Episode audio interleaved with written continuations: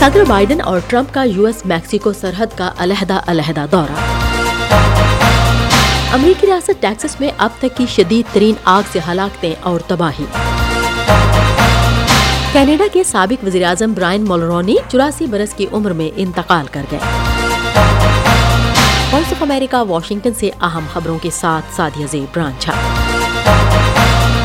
جمعرات کو صدر بائیڈن اور سابق صدر ڈونلڈ ٹرمپ نے علیحدہ علیحدہ یو ایس میکسیکو سرحد کا دورہ کیا، جو اس بات کی علامت ہے کہ سینٹرل امیگریشن دو ہزار چوبیس کے انتخابات میں کتنا اہم مسئلہ ہوگا۔ صدر جو بائیڈن نے ممکنہ صدارتی حریف ڈونلڈ ٹرمپ کو پیغام بھیجا کہ سیاست کھیلنا بند کر کے دو طرفہ سینٹ بارڈر بل کو منظور کرنے میں مدد کریں۔ دوسری جانب، ٹرمپ نے بھی ایک اسٹیٹ پارک سے خطاب کرتے ہوئے اعلان کیا کہ غیر قانونی کراسنگ میں اضافہ جو بائیڈن کی وجہ سے ہوا ہے۔ ملک کے امیگریشن سسٹم کے بارے میں خدشات دونوں پارٹیوں میں موجود ہیں، لیکن صدر جو بائیڈن کے لیے خاص طور پر پریشانی کا باعث بن سکتے ہیں۔ ہم وائس آف امریکہ واشنگٹن سے آپ سے مخاطب ہیں۔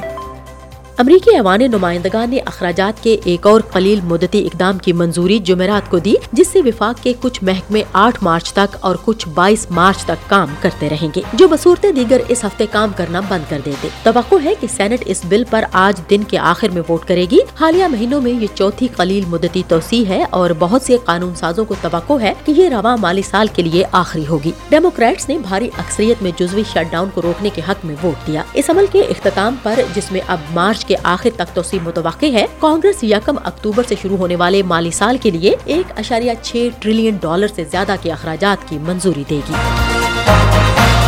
کینیڈا کے سابق وزیر اعظم برائن مولورانی جمعرات کو چوراسی برس کی عمر میں انتقال کر گئے۔ انہوں نے انیس سو اسی کی دہائی میں امریکہ کے ساتھ آزاد تجارتی معاہدے پر دستخط کر کے اپنی سیاسی شناخت بنائی تھی، جس میں بعد ازام میکسیکو کو بھی شامل کیا گیا۔ کینیڈا کی آخری سر جنگ کے رہنما ملرونی نے جنوبی افریقہ میں نسل پرستی کی مخالفت کی اور واشنگٹن کے ساتھ ایک تاریخی معاہدے کو طے کرنے میں مدد کی۔ تاہم، انہوں نے کنزمپشن ٹیکس متعارف کرایا، جس کی آج تک کینیڈینز کی جانب سے مذمت کی جاتی ہے اور آئینی اصلاحات کو آگے بڑھانے کی ان کی کوششیں ناکامی پر ختم ہوئی ہم وائس آف امریکہ واشنگٹن سے آپ سے مخاطب ہیں۔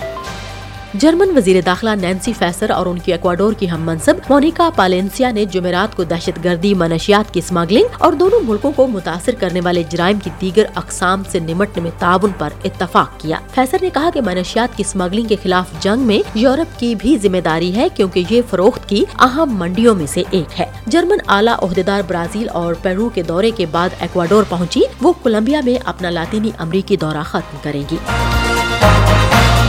امریکی ریاست ٹیکسس میں بھڑکنے والی آگ سے کم از کم دو افراد ہلاک اور ایک ملین ایکڑ رقبہ جل چکا ہے، جبکہ آگ قابو سے باہر ہوتی جا رہی ہے۔ Texas A and M forest service نے بتایا کہ پیر کو شروع ہونے والی یہ آگ دس لاکھ پچہتر ہزار ایکڑ رقبے تک پھیل چکی ہے، جو کہ ریاست میں لگنے والی سب سے بڑی آگ بن گئی ہے۔ ایمرجنسی سروسز کے ترجمان نے اے بی سی نیوز کو بتایا کہ متعدد علاقوں میں احتیاطی طور پر انخلا کا حکم دے دیا گیا ہے۔